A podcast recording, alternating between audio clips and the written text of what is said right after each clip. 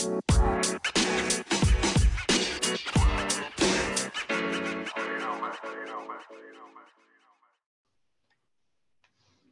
meeting is being recorded. Welcome into the Three Guys Talking Ball podcast. It is episode 57, the Clay Matthews Jr. edition, not Green Bay Packer Clay Matthews. It is actually his dad. He wore number 57 back in the day. That is the only 57 that I could think of or that- find. Was that Cleveland Browns, Clay Matthews? It was Jr.? Cleveland Browns, Clay Matthews. Uh, kind of bushy hair with a porn stash. You know, you got to give the guy respect. Better hair than his kid. I'm I'm actually insulted right now. Johan Santana. Johan- Oh, shit. Shit. like yes. I'm Okay. insulted. Time out. We're restarting. Welcome into the Three Guys Talking Ball podcast. It is episode 57. It is the Johan Santana edition. All right now.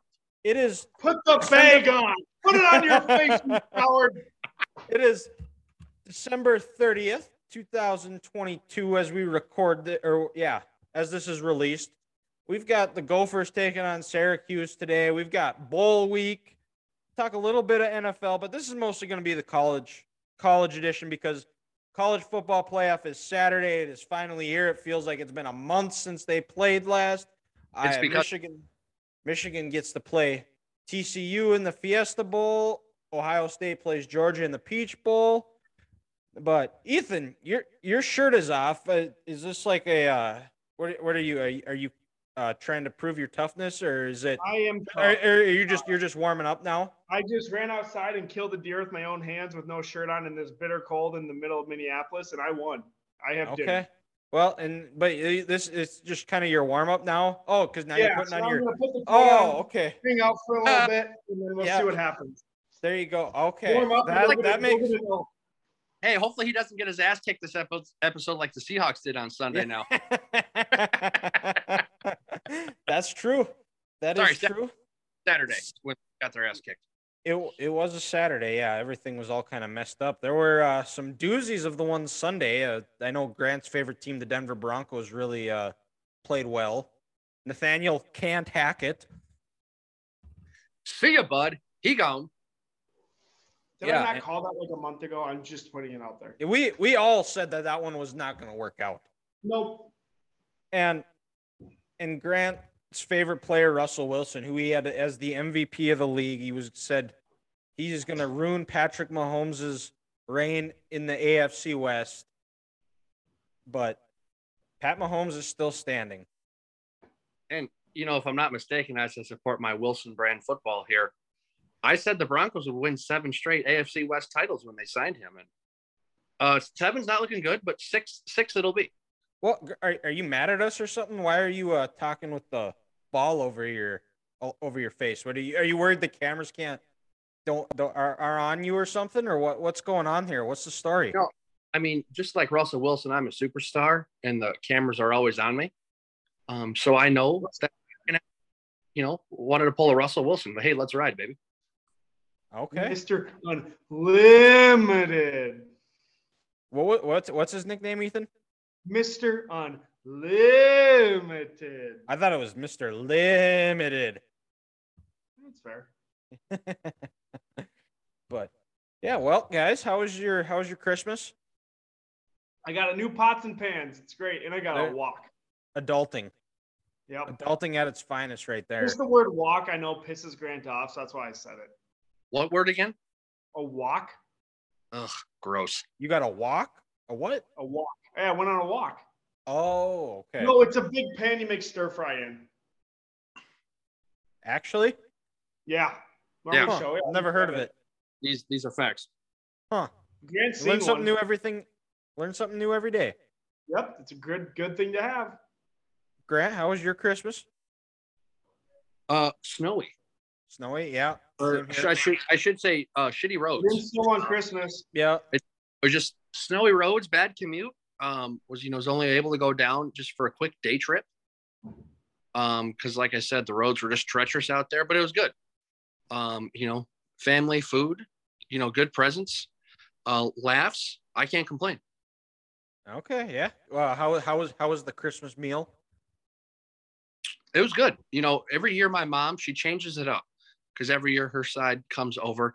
It's not your traditional Christmas meal. There's no prime rib. There's no ham, um, crab legs. She she goes themes. Ah, what what was the theme this year? So this year it was uh, graduation style meal. Uh, pulled pulled pork Pulled sandwich. pork.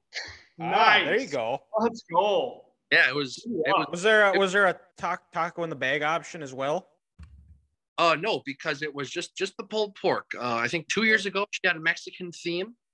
Um, last year it was it was a German or Austrian theme, and that one was fantastic. So Right. you uh you you you had you stuffed uh, your face with sausage. You had sausage in your mouth.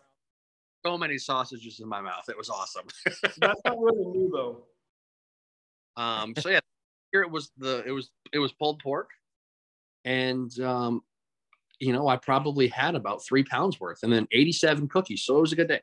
Okay. What uh what what were some of the side dishes with the uh with the pulled pork? What was uh what were what were the side dishes? What I'm always curious, you know, if it if it's barbecue themed, you could go a whole number of ways. You could do a baked potato, you could do fries, you could do potato salad, macaroni salad, baked beans. You know, what's uh what are what are the side dishes? Uh, so it was a you know side of baked beans. Okay. Well, And she made I think she made a ham earlier in the year, and used that ham bone uh, with Oh. that, the beans, and then a little little coleslaw. Oh yeah, you got to go with the coleslaw. Was it I- was it kind of the the store bought or was it more of a homemade? Was it vinegar based? Uh, it was I think it was a combination of homemade and store bought. Uh, if you Okay. don't, you know, you buy buy a bag of slaw, get some some dressing, put it together. Uh, with that, and I I'm, I think she does a little something else in there that she doesn't let us know because it's it's too damn good to be out of the bag. Okay, gotcha. There was some some was it like some sort of fruit salad on the side someone else brought over. Um, and then like I said, a bajillion cookies, and then uh, me personally, not a lot of people like this, but I'm a big pickle herring guy. Herring on some crackers, and then some some ham salad, which is just ham grinded up with onions and pickles. Get it on a little Ritz cracker, and it's fantastic. So There you go. it was all in all, it was a success. Is that like kind of the white trash uh, salmon on a bagel type thing? Uh not sure if it's white trash or not. I know not many people enjoy it. Uh, it was just something that her mom always made, and then she, and she picked up, and then people always always would always ask my mom. They're like, "Mary, how do you make Aunt Helen's um, uh, ham spread?" And she's like, "You get a Cure 81 ham, you have a grinder, an onion, and a pickle. It's not hard, and a little mayonnaise." She has to tell people this every single time, and it's like, guys, it's four ingredients. it's, it's not that hard. And Uh, I, I shouldn't have said it as a as white trash, but it's not a. You know, you think of salmon on a bagel or salmon on crackers. no, it's more of a it's- more of a higher class. You know, Oh, things for that sure. we are not privileged enough to get to because we are not those type of people. Well, Yeah, Ethan Ethan might be a little bit, but Grant, you and I are not. We are we're meat and potatoes people. We don't need the fancy shit. Ethan's Hey, got I his like wine. Ethan's got his wine and his- charcuterie board. Hey, Uh, hey, a good charcuterie board is pretty solid as long as you have not fancy cheese. Crystal Farms only. Crystal Farms pepper there it jack. is. Shout out to Crystal Farms. Let's go. That's, that's that's that's what you call the redneck charcuterie board. Yes. What the- Dude, dog, Grant. and Rick Actually, no. Well, kind of. It's like it's like a, a step above a redneck because a redneck charcuterie board. You know what that is? That's just a meat and tre- cheese tray that people give out. Well, in in in the in the in the meat, they they just killed that morning, like Ethan did with his bare hands, and they caught the fish inside of the lake that morning. Yeah. And, but you know, as as Ethan would know, fancy cheese from France to drink with your wine, or Crystal Farms pepper jack. Grant's rolling with the Crystal Farms pepper jack, baby. I'll be Absolutely. honest, there were a couple from California that I ate that were like, on honest to God, the best cheese I've ever had. But that's beyond the point. Crystal Farms just does just as good. It's it's it's great. It's easy. You don't have to go 700 miles and pay a shit ton of money, or have to worry about Southwest canceling your flights in order to get it. Oh. this is this is true. Oh, that's awesome. But yeah, my uh my Christmas was good as well. Uh ate a lot Did of we food. last few? I, I thought don't we just go on to the next topic. Oh, too bad. You gotta hear. Hey, it. how was your Christmas, Dylan? Hey, thanks for asking, Ethan. It was good. Yeah. good. It was good. Uh, weather was uh play, played a little bit of a role. Uh, sister was not able to make it home, but Aw. yeah, able to Not hopefully working on those middle of nowhere hot interstates in North Dakota. No, no, it was, it was yeah, it was kind of icy on Friday, and then she had to work right away uh, Monday, so it was a little bit of a quick turnaround. And to Dude, drive that- by yourself on uh on ice is can be dangerous, especially if you don't do it a lot. Sometimes Mhm. Christmas on a Sunday thing really messes with people because they got to be back to work on Monday morning. It's It like really. Yeah. Well, yeah, our our holiday was Monday, so luckily I didn't have to be. ah, you got the observed holiday. Yep. Yep, I did. And that's uh that's how we got New Year's. I got Monday off as the uh, observed holiday as well, but yeah, it was good. Uh had some prime rib, cheesy hash browns. The dessert is cherries in the snow as always, which is incredible if you guys have ever had it. Cherries in the snow. Yep. I, It's it, it- it's it's like a pie, and it's cream cheese and like cherries, like can't like the canned cherries that you put on top, uh huh. and then you put it in the fridge and you let it sit and cool for I don't know how long. It's delicious. It's probably my It favorite. sound terrible.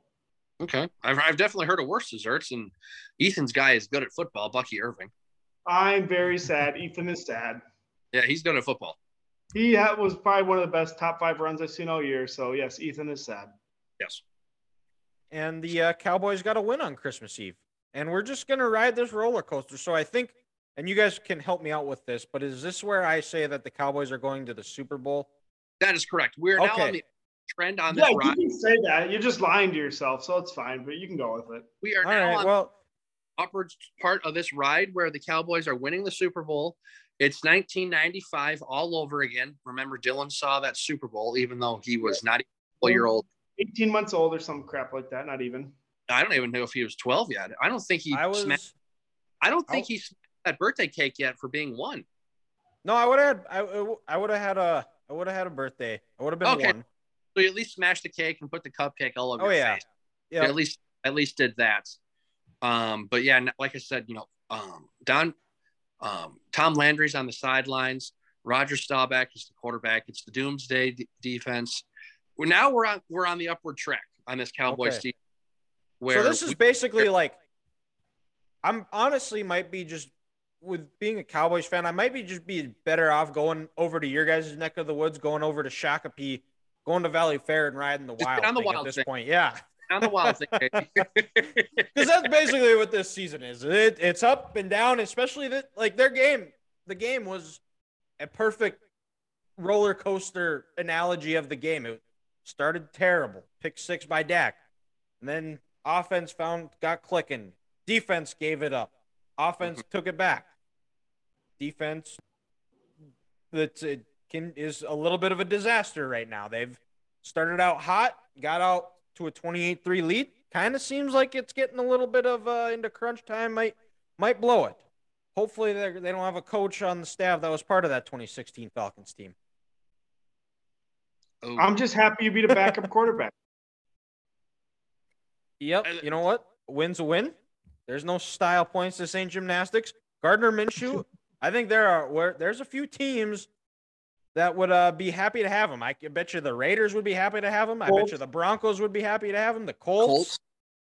uh, the Tex. Well, pretty much anybody in the and AFC South outside AFC of Jacksonville. I mean, we could be quarterback for the Colts and they could be somewhat productive. What about what about like what what about the Atlanta Falcons, the New The Orleans Atlanta Saints? Falcons, the Saints. Hey, Atlanta can run the damn ball at least. I'll give them that. They can, but I mean, to your point, you know, Ethan Gardner Minshew. I'm sorry, Dylan, is a top 32 quarterback in this league. He absolutely is. Yeah, You know, And- shit. The New York Giants would take him over Daniel Jones. I bet. Absolutely. Which And- also s- with the Vikings game though too, did uh, did the whiteout just really screw with your guys' eyes? Well, like there were so many times I thought the Giants were the Vikings and the Vikings were the Giants. Oh, dude, especially on Hockenson's touchdown, the toe tap one. I was Uh-huh. like, he was out of bounds. That bounds. was There's- so stupid. Those white end zones were a disaster. Why would you I- do that? Terrible. The the mean, white I Viking was cool. looked cool, but it was hard to see them with like their jerseys and shit. It Yeah, I thought I thought like I said, I thought it was the Vikings were the Giants and the Giants were the Vikings. It I can didn't. see It, that. It didn't make much sense. I was uh, like you said, I was pretty damn, damn confused the whole time seeing that. If they, if they were gonna go all, all this white out, they should have went white helmets with a brown or not a brown, a fucking purple horn with a gold outline. Yeah. That would would have topped it off. That That would have would- been absolutely disgusting. But then I wonder if that was discussed. just keep the purple end zone. Leave the end zone the same.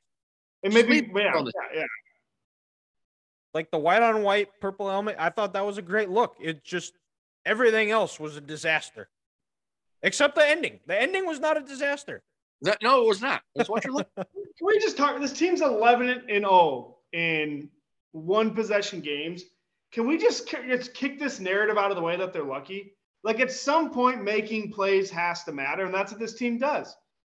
Like what does you're right. what does uh, God? What does O'Connell say in every post game? You have to be your best when your best is required. Like that's like the epitome of this team. Like they do that every single every week in this game. Or, when like- they need to make plays, they do it. Well, and Or- and, and football is a bit of a cyclical game where you know you're one season you lose a bunch of one close one score games, the next year you those turn your way. Well, in twenty in twenty one and twenty twenty, the Vikings lost a lot of one score games, and right now it's coming it it's coming back to them where they they they've they're eleven and zero in one score games. They're enjoying just at this point. I think, and I don't know if you're the, like the rest of the Vikings fans, Ethan, where it's just I'm trying to enjoy the ride, but I know the letdown is coming. But right now, enjoy the ride because you know what? Winning is fun.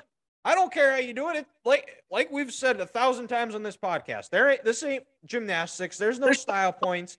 Oh. Winning is winning. So two things. Remember last year, the Vikings, if they would have all their one possession games had gone different, they would have been a 15 and two team this year. Last year. This year, if they don't have another blemish these last two games, that's a 14 and three football team. At- at- I mean, at some point, Ethan, you're right. With all these one possession games, it's not luck. You're making the right plays. The other team is not making the right plays. You know, it's not it's not the Vikings' fault that Dan Campbell um, blew the clock in week three. It's not their fault the Buffalo Bills couldn't stop Justin Jefferson on fourth down Or get a And- center quarterback it. center exchange. exchange. That was a rare 8% when the QB sneak don't work. Um, and then also, you know, there's so many other opportunities with this team where you sit back and you were like, you know, the Jets in that game, they didn't have to kick five field goals. But but they but they chose to. And the Washington game, if that referee doesn't get out of the way, um, you know, that's an interception, not a touchdown there.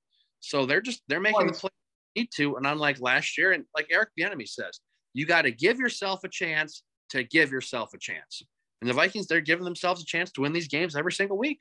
Well, and there's Well, a belief too with the team too that like, oh, we we're in a tight game. We we've done this before. We can do done- it again. We're we're gonna find a way. I think there's culture. always a belief on that sideline that we're finding a mm-hmm. way to come back and win this game. it's culture. It's 100% the coach actually believes in Kirk.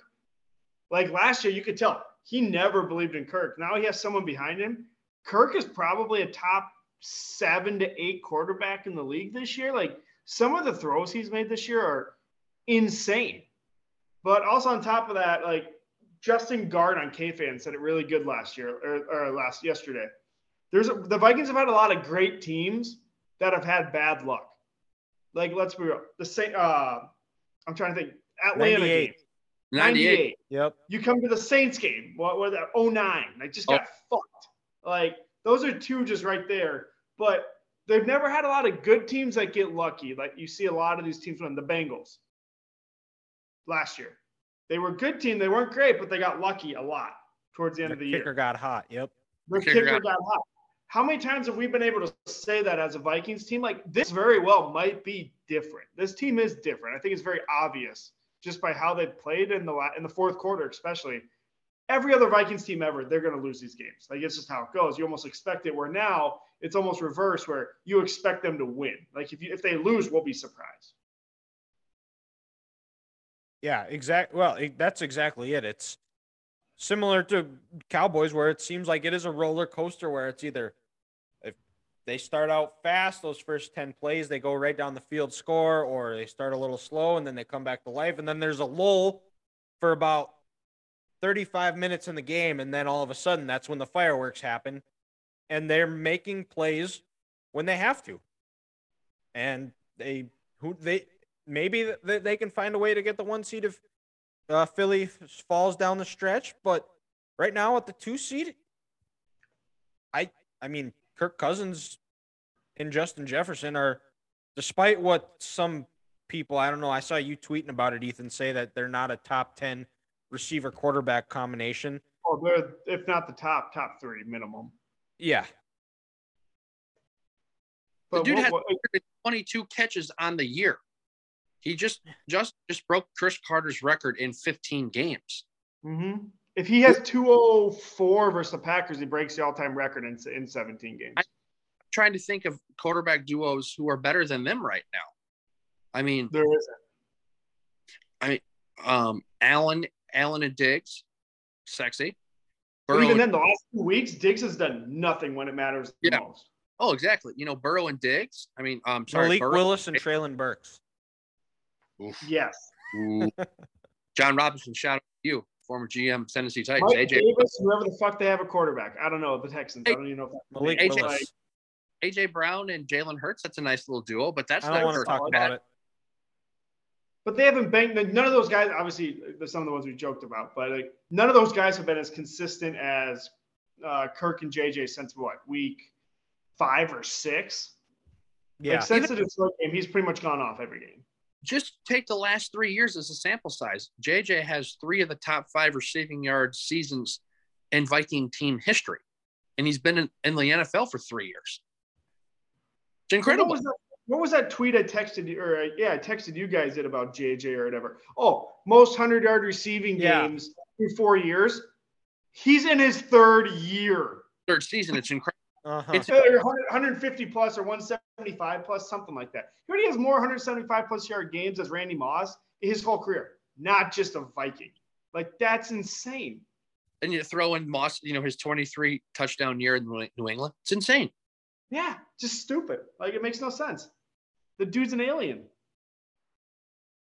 Yeah, and well, so I think too, like the uh this this team almost reminds me, and I wasn't alive for it, but the '85 uh, NC State Wolfpack team. I don't know if you guys have seen that 30 for 30 on them. Is that Jimmy V's national Yeah. title team? Yep. And he they talked about how like, you know, there there's gonna be games where you guys aren't the most talented team, but if you guys find ways to hang around and pull some of these games out, you know, your guys are gonna build that confidence, that belief.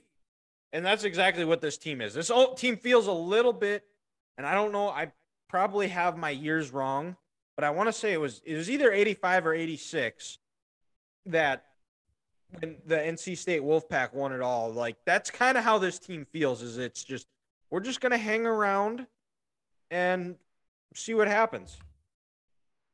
I have one more thing to add on Kirk this year. I already talked a lot about him, but he actually trusts his guys for the first time and feels confident throwing these 50-50 balls. Like that third and whatever it was, nine or so on the last drive for versus the Giants, just throws that out route to Jefferson. He's not even out of his break it, he just throws it. Jefferson goes and gets it. That touchdown to Hockenson on the on the left pylon. He never throws those last year. Like Zimmer would have freaking hung him on the field if he threw those balls last year. Like this Yeah, year, like KOC's telling him to do it. Like he wants them to go make them plays. Like he knows their guys are better than the other than the other team. Like 87, 18, and 17, 19. Like they're all better than those guys that are going to go get those balls. Let them go prove it. Yeah. Well, then also, guys, like shout out here to Kwesi. Mid-season, knowing that this offense needs to get better and we need production out of the tight end. Let's let's get the best tight end in our division and and lock him down. Honestly, right now he might be a top two tight end in the league. Top two, top Yeah. three tight end in the league. I mean, it's it's Hockenson, Kittle, and Kelce, and everyone else. Yeah. what he's done since he's been traded here is is unbelievable. The, the production he's putting up, and guess what? he's helping JJ and Osborne have better numbers because TJ is owning the middle of the football field. Another I- thing, Dylan, you brought up not getting the one seed. Or go, Grass or Dylan. Or well, I was just gonna say it was it was 83 that NC State won it all the year I'm talking about. Okay. But anyways, But you were talking about the one seed, like you having to go to Philly would obviously suck, but this is not the same team that went there week two and struggled. Like Kirk No. is on a whole different level right now. You add in Hockenson and their run defense sucks. Jordan Like, Davis got play action. Oh, they're fucked. Like they are so screwed with JJ on those crossers. Like it's done. It's over. well, and at that point in the in week two, was it 21-7 or 14-7 when Irv Smith dropped that touchdown?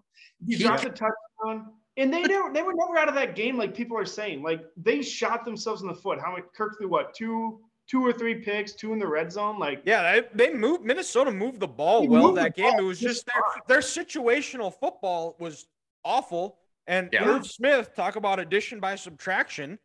Exactly. yeah, Then you go get one of the best tight ends in the league. I mean, Yeah. I'm 99.9% sure Hockenson catches that football. And if it's 21-14 going into the second half, it's a whole different game. oh, whole ball game. 1-7, whole different game. They And I- held them. They checked. They held them in check second half. Like they didn't I- even move the ball. Aiken got the ball to start the second half. If it's 21-14, you just have a nice touchdown drive um, in the link. You're telling me you can't get some momentum. So this is a hypothetical, but this is a matchup we could easily be seeing again. And then also, Mhm. even you mentioned the one seed, Dylan. Even if you know you can't get that, having that two seed is huge because you make San Francisco come Come here. Yep. Here, and then you know what?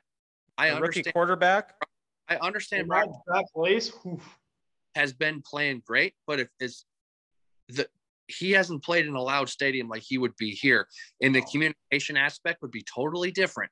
So that w- would be one potential matchup I am so looking forward to seeing. And they haven't played an offense like ours either. Let's be real. Like Well, the last time they did, they gave up 44 points to the Chiefs. Yeah, and like the Dolphins are good, but the Dolphins moved the ball on them too. Let's not forget that. Like they had good yardage. It was just Tua just sucked again. Yeah. Finished He was drives. hurt. The last time, last time the Niners played a legit offense in their stadium, they gave up 44 points. Yeah. Yeah. And I suppose, boys, let's just uh let's just stay in the state of Minnesota because the Gophers get to play Syracuse today in the Pinstripe Bowl. And game's at 12 12 p.m. Mountain Time, 1 Central Time in Yankee Stadium. So we'll see. We'll see if the Twins can get a postseason win in New York. I've made that joke plenty of times, but I'm trying to speak it into existence here. Minnesota's an 11 point favorite in this game. I would expect that. I kind of expect this game to be uh, a low scoring game. Both teams have really solid defenses. Uh, if you're Syracuse, you definitely want to try to make turn this into a passing game. Try to shut down Ibrahim because would not be surprised again if with the time off that he's had to rest. I would not be surprised if PJ Fleck runs him 40 sometimes again. Tried to lead them to a victory. Kaliakmanis, the era has officially begun. Tanner Morgan is not playing in in this game. It is Well, they didn't say for sure or not. PJ wouldn't say. He said he could play. okay. If I was a betting man, I would say AK8 plays the whole game. But then if they're winning, I think Tanner gets the gets the last snap to kneel it, gets which I think is very very fitting. Yeah. Yeah. I mean, also, this is just me. Give Tanner one more RPO completion. Just one more. Yeah, that'd be cool. yeah. one and, uh, RPO completion and a kneel. Well, and Tanner Morgan's got kind of, I guess you could say he's his career is very similar to Sean Clifford, where it seems like both parties are tired of each other. As far as Sean Clifford for Penn State, Morgan for Minnesota, where there were some really good highs, there were some real bad lows, but you can't tell the story of Minnesota football without Tanner Morgan because he was flex guy from the start, from or not from the start, but since basically since Fleck has been at Minnesota, he, When he was out, feels like he's been the quarterback. And in 19, when they had their incredible year with Tyler Johnson and Rashod Bateman, I mean, he was he was on fire. And you know, I think some injuries. He had some personal struggles. I know he lost his dad while he was playing for the Gophers, and I mean that can't be easy on, well, on anybody, especially a 20, 22, 20, 21, 22 year old kid. 23. You're Well, but- now he's 23. Yeah. But you're living away from home. You're in the middle of a pandemic. You can't see your family. Yeah, hell yeah, it's gonna wear on you. yeah. And he, by all, he seemed like the he seems like a team team. guy. Everybody, every like everybody on the team loves him. And when PJ Fleck talks about him, I I don't think I've seen him not talk about him where he doesn't almost get choked up about him. So, I mean, the the impact Tanner Morgan had is he's set this team up to be successful for years down the line. He's laid the foundation, I guess you could say. Yeah, absolutely. Um, I mean, he's the all-time. I don't know if he's thrown all the touchdowns, like the stat wise, but he's the winningest QB in Minnesota history, which I mean might not be saying a whole lot, but at a Power Five program to like actually lead your team and wins all time, like that's a big deal. Like, I don't care where you play. That's you won games, you came in there, you did your job, you set a foundation. Now, AKA, go beat it. Yeah. Well, and, and you got to look at look at where Minnesota was because there were, Yeah. I mean, there was some turmoil. I, I don't think it was. I think with like Kill obviously having to res- retire because of pers or for health reasons, and then the Claeys debacle, and then uh, there was a bunch of transfers and roster turnover too, and having to come into that, you need a strong leader at the quarterback position, and he he brought that. Claeys was a disaster. I'm just gonna say that. Well, and it's it's kind of crazy, guys, how you talk about plays there. Again, it strikes again. This is fantastic. uh, Bullets Yeah. are flying light, boys. Cover Uh, duck and roll. but it's funny how one tweet changed the Minnesota football program for the better. I mean, who would who would have thought thought that six six years ago? Um, but no, you guys, you're right. I mean, because what Tanner did, you know, is he laid the foundation and he set the standard. Now, when everybody walks into that room, they're gonna and um, you know they might be tired for a workout. They they had a, a project they were up all night for. They got a test this afternoon in a certain class where they're worried about, they're stressed. These players who have been around and they're going to say, well, what did Tanner do? You know, Tanner was there. He was working his tail off. Um, and then he still he still went to class. He was dealing with his personal issues. He was a good person off the field. You know, when when PJ came in in 2017 and said, "Hey, we're we need to change the culture in this this program, and change is hard," you know, Tanner was his guy, and and Tanner did it for him. And you know, now we get to see um, where it can go for these next couple of years. But it's only going to be good because what is this? What is could this be? What three straight years, Ethan? Four, uh, three or four straight years with nine wins for Minnesota. Uh, Well, No, throw out the really. COVID. Well, throw out the COVID year because that doesn't count. 21 22 that could be three straight years of nine wins three years and four years with Yeah. nine wins yeah, 19, yeah. There's No, nothing to be building it, yeah. And, and honestly, this year was even a disappointment, if you ask me. I, I shouldn't say disappointment. Um, not what I expected in terms. I thought they'd honestly win more, and I think I feel like they definitely think that as themselves. Like the Iowa game, the Purdue game, like those are two wins right there. They probably should have won. So like you're very well could have been looking at 11, 10 and two West champs. Like very very three possessions, probably three plays really dictate them in the West, them in Indy two weeks ago versus Purdue. Yeah. Well, and I think losing Autman-Bell really, really set them back because after him, they had they didn't have a go-to guy to throw to. No, no, not for a while until DJ showed up at the end of the year again. But I don't know. you know I- but and back back to the game tomorrow the one thing i hope is yankee stadium is not an ice rink like it was when iowa played boston college there a couple years ago oh, But that would this that would be a hard game to watch if that's the case so hopefully yankee stadium has a good set of grass on there tomorrow afternoon for these players Better than what's on the field right now between Oregon and North Carolina. dude this field at petco is awful It's terrible. But that, beau- that's why you don't play fucking football on a ba- like, th- It's not the same. Like you're consistently tearing it up. Where in baseball, you don't do that. yeah It's i mean a- this, it looks cool because downtown San Diego looks lit, but like the turf is awful. Like people, these players are getting hurt. Yeah. Beautiful, beautiful ballpark. I've been there for a game. They've it's really sweet. They have uh in left field. They have an old industrial Oh building shit! that's like a uh Did they actually pick that? Well, I don't know. You're a play ahead of me, and Dylan was saying you interrupted him. that that was like now they have as like suites and like a like a restaurant type of thing. It's pretty cool. Beautiful ballpark. San Diego's a beautiful city. I think if there is any place that I had to live in California, San Diego would be the spot. You know, everybody I talked to says that. Way. Sorry, I'm watching this game. Holy hell, Grant, you're gonna lose your mind when you see this. Yeah, dude, that that interception incredible. Well, and People soccer growing up. No comment on the on the fact that it looks like there's what he kicked it to himself. I know. There's white wedding chairs on this sideline for North Carolina's bench. Why why do we have wedding chairs on the sideline? Maybe there's someone's getting it's married. California. It's Cal- D- Dylan. You, can't- said it's- there's some things that you just don't want to ask questions you don't want to know the answer to. Yeah, And if it's it- totally it, California. you're right. Um, damn, that's crazy. That was sick.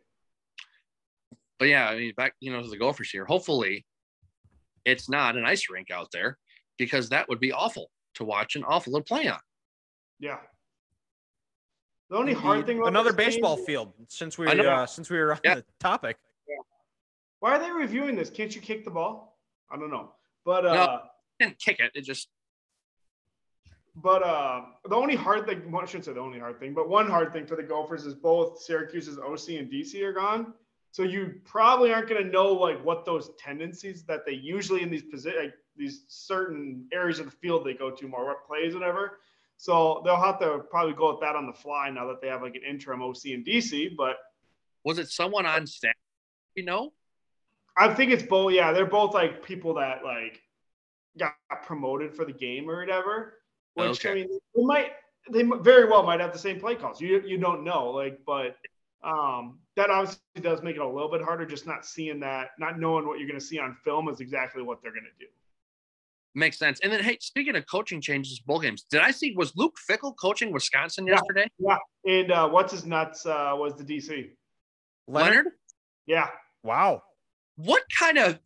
So is, No does that mean idea. Jim Leonhard's going to stay on now, or what's what's going on? no, here? he's not. No, he's not. I, I know he's not, but that Well, he You said know- that in his statement. He said that in his statement. He was gonna. He wasn't returning, but he was gonna be the DC for the playoff or the. oh, I thought he was going to be the head coach. no, he said in his statement he was gonna be the DC. What You, kind of that's- that you hire Fickell in December and he's gonna be the head coach in your bowl game? I thought don't it know. was tradition for Wisconsin that when Barry. the head coach it. leaves, it has to be Barry Alvarez. With Yep. I don't Well, think Barry- Barry Alvarez has ever actually won a bowl game when he's been the interim coach. You got to remember this, Barry. I- I think he retired, so he has nothing to do with That's Wisconsin. He's- right. Yeah. Well, he Anyway. still has something to do with it. well, for sure, but Oh, he's not not cashing a check. Um, he's just, you know, doing stuff underneath the table. I mean, this Yeah. isn't just can't change coaches on the fly. Uh, I don't know what Wisconsin is doing. That's well, you usually you never see the the incoming head coach coaching the bowl game. I mean, usually they're they're there and watching, but usually they're kind of doing the car wash media tour where they're gonna go sit with the radio for Yeah, Wisconsin. They'll go sit on the national broadcast, the national radio type of thing. But yeah, that I I didn't get to watch any of it, but I didn't either. I do know. but yeah, I, I saw that too, and I was confused by it. Drake Maye is going to be a problem next year for Minnesota. Just gonna put that out there right now. He's the early Heisman favorite next year. No, Oh, no, no, it's no, Shedeur of Sanders. Shedeur Sanders. I just saw today. Shut the shut up. Deion, Deion's kid, Shedeur. Okay, fuck off. I, I saw that. I was like, "Are you? Are you Dude, I hope Colorado that, goes three. that? That's just Vegas. Just like because you know, there's a bunch of dummies out there that are just gonna bet that too. Because oh, dude, you know, that's people- just Vegas stealing money at that point. oh, That's it why was- Vegas plays chess. We play checkers. Oh yeah, those casinos don't build themselves. Um, they pay for themselves, and you know there's so many stupid people out there who are just going to throw stacks down on Sanders' kid to win the Heisman. Yeah. Dean can piss off. How he treated their actual like the former commits for Colorado is just ridiculous. I don't know if you guys read. they're not. That's the but- bullshit. Pretty much tell them we're taking your scholarship and to, and to frick off. That no, that's the No, bullshit. he- he- no, no, no. He didn't even tell them. No, that was the players, the commits from the old staff. He Yeah. literally didn't even contact them. Nowhere they would ask him, "Hey, is my scholarship still good?" They had the AD when they were in the process, like your scholarship's going to be honored. It's going to be honored. As soon as Deion gets there, doesn't answer their texts, their calls, emails. No one on staff. Some like graduate assistant contacted all these. Uh, or no, some recruiting uh, staff guy uh, talked to all these families of these commits like two three days before signing day. Told them, yeah, no, we don't have it. We don't have room for you. Dude, that's not fair because these guys with They have nowhere to go. Because Yeah. they've been telling them, hey, I'm locked in Colorado. I'm locked in Colorado, and then nothing. you could have had let's say hypothetically speaking let's say you had um uh, a defensive back commit from you know the denver area um you know boulder who was deciding between utah and colorado Yep. and he, he talked to coach whittingham he talked to you know interim coach was it sanford um Yep. and he decided you know what i want to stay home. I maybe have a better shot to get on the field earlier. Thanks coach whittingham. I'm going to go to colorado. Well coach whittingham and staff they say all right we lost this dude from the denver area. There's a guy down in tempe or in phoenix. Let's go get after him. Utah goes and gets their safety. And then oh deion doesn't want to take my um honor my commitment to my scholarship. I'm going to call coach coach whittingham. Hey sorry we already filled that spot. We can't do it. These kids are screwed that's what's that's not fair to them It's the nature of college football. It's Stupid. that's the har- harsh reality of it. It's God, that sucks. unfortunate and yeah, it's shitty. It sucks. But it's uh I think we should let's try to keep things moving here. Let's go let's go over to the uh New Year's New Year's Eve games, non-playoff games. We'll get to those. We'll we'll cap the show with that before we get to curveball of the week. But let's start with Grant's Iowa Hawkeyes, which Grant, I do have to compliment you. Your air that arrowhead hoodie is awesome. Oh, dude. Yeah. Shout out. Shout out Olivia Caster. Uh, awesome Christmas present. She was browsing, browsing vintage Arrowhead Stadium sweatshirt with with the flyover on there, the Can- Kansas City on the end zone, and on the scoreboard here, the old A for the 50th year on the stadium. Uh, I mean, she nailed it. This sweatshirt Did is. she say where she got it? She didn't say. Like I said, I think she was just on Facebook and she was browsing something, and she maybe found like a vintage. Um, It's like one of those advertising things that pop up because I've I've seen that one before too. like that, and then she saw it and she was like, "Okay, yeah, winner, winner, chicken dinner right here." Um, and as you guys know, vintage clothes are coming back in. Yeah, I love it. I'm here for it. After putting this sweatshirt on, I'm all for it. Yeah, absolutely. I am. There's I a, am Absolutely.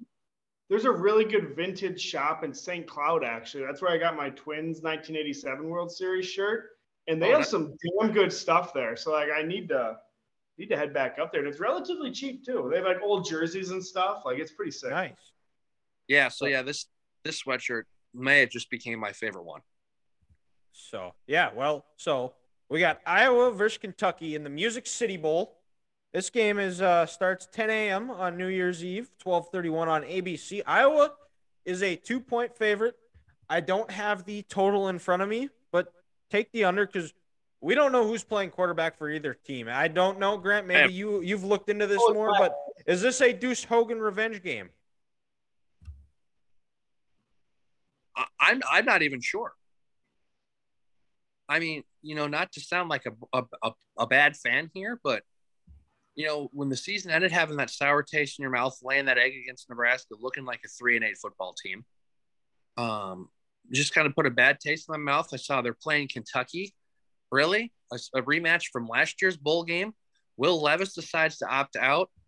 Petras is hurt. Uh, Padilla enters the portal. Um, has he committed to the Colorado School of Mines yet, or are we still waiting for him to go to the Division two level? I think we're still waiting on that one. Well, the transfer portal. Transfer. Oh. We're not going to bring up the transfer portal because that's a whole other podcast in itself. That is a absolute I- shit show. But back to back to the Music City Bowl. I was just making fun of him because he should be a player. He'll end up at Pueblo State there in Colorado. Um, but I just, not not sure who's going to play quarterback. I know Sam Laporta said he's going to play in his last game for a Hawkeye uniform, so so that'll be nice. One more game, uh, you know, out of the tight end. It kind of stinks that you know Kaevon Merriweather decided to uh, to opt out, but you know what? You got Sunday on your mind in the future. I don't blame you for not wanting to get hurt. Um, I think I think Jack Campbell is going to play. There's no way he. won't. Yeah, there. Yeah, you're right. Yeah, being a Cedar Rapids, Cedar Rapids kid, Iowa kid, there's no way he won't play I believe it's Joey Labas will be starting though for for Iowa. Iowa. Is he? Is he? He's and more athletic guy. I'm not saying he's a runner, but I, I don't know anything about him, but I, I mean, I don't know either. And you know, if I'm going to keep 100 guys, I'm not going to learn much about him because he's not going to be QB one next year. no. Um, so I don't know. We'll see. Ho- hopefully, like I said on a podcast earlier this month, Iowa can um, get a win over Kentucky because I'm sick of seeing Kentucky and I'm sick of seeing the Cincinnati Bengals. 2022 was a bad year for the, for my teams against those teams. So hopefully we can, uh, you know, end the year strong and get a win and, and feel confident going into the offseason because, you know, unfortunately, Iowa has not won a bowl game since the 2019 Holiday Bowl when they played USC because 2020 got canceled because Missouri decided to send their players home and everybody got COVID, losing last year to Kentucky. So it'd be nice to get back on the board, you know, and, and to win, win a bowl game and get some confidence going into next year. Yeah, always good to end the end the season on a high note, especially after the uh, debacle that happened the day after Thanksgiving in Iowa City. So And also, I will say, you know, it's it's a nice opportunity for a bunch of young Iowa players to get on the field and get prepared for next year because there is going to be some significant roster turnover. You know, losing a lot of experience, especially on the defensive side of the ball. So hopefully, you can get these guys some live action and some live bullets. Um, people falling around their knees, and like I said, we'll see what happens. Yeah, for sure. And with that, let's go. We'll go over. We'll jump ahead a couple. Actually, no, we, we can stay on New Year's Eve, and the uh, a game that's going to be going on at the exact same time. The All-State Sugar Bowl is happening. Alabama six and a half point favorites over the Big Twelve champions, Kansas State Wildcats. Game 10 a.m. on ESPN, and big question with this one is, is does Alabama want to be there? That's always seems to be a question against a team that feels as if they underachieved this year.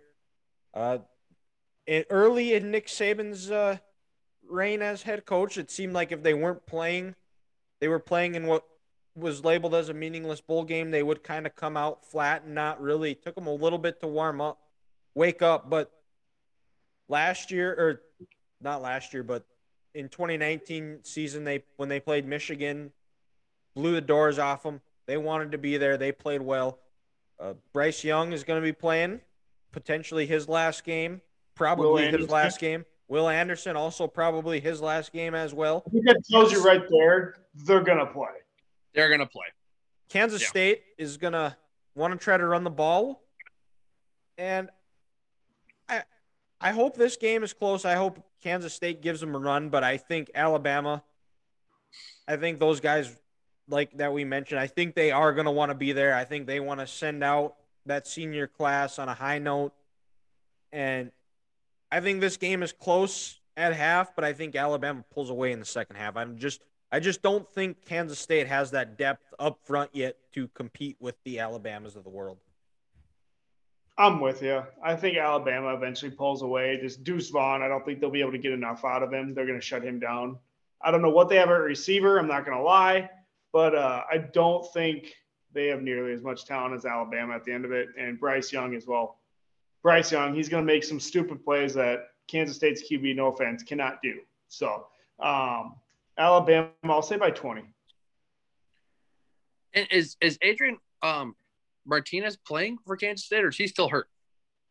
It's I thought I they said this in the Big 12 championship game that they think he'll be ready to go for the bowl game. But I I think they're just going to stick with Will Thompson and they might work Adrian Martinez in. Mhm. Okay. But you know, Adrian Martinez is another guy too that you you got to feel good for for having a lot of up. or Oh, a for sure. Few, a few ups, a lot of downs at lot of- Nebraska, Mhm. and then finding, and then going to Kansas State and really playing well, and then un, just unfortunately got hurt and was a, had to sit out the rest of the season or for most of the season. But You know, You you, know- got to think leave Dude, had- leave his college on a high note. had he not gotten hurt in that first half in that TCU game, they'd probably win that game. Yeah. Oh, absolutely. They were up. They Yeah, were up 'cause they- twenty-eight to ten or something. I think. Yeah, and I think at one point it was set, was it yeah twenty eight to ten or twenty four to zero. Um. So yeah, to your point, you feel, you feel good for him, Dylan. I just I'm wondering if the speed and the strength on Alabama's front seven is going to be something that Kansas State's not used to. Yeah, you have to wonder how good. Oh, go ahead, Grant. Sorry, I thought you were done. Those horses that Alabama has up front, they don't have that in the Big Twelve. And I understand Alabama's defense statistically, you know, wasn't really that good this year. They gave up a lot of points. But when you get Will Anderson Jr., is it Henry Tautoa? Tautoa, number Yeah. whatever. Yeah, the, Toe- from- And then. Dallas, you get Dallas Turner coming at you. Uh, no, I don't want to. I don't want to stop that. Those those dudes are on a mission and they're trying to hurt some people. And I just I, I'm curious to see if Kansas State will be ready for it. Um, and if they're not, it could be a long long day in New Orleans for the Wildcats. you do have to wonder though with Adrian Martinez, like one, if he could have stayed healthy at Nebraska, and two, if he had a different coach than Frost, how good he could have been.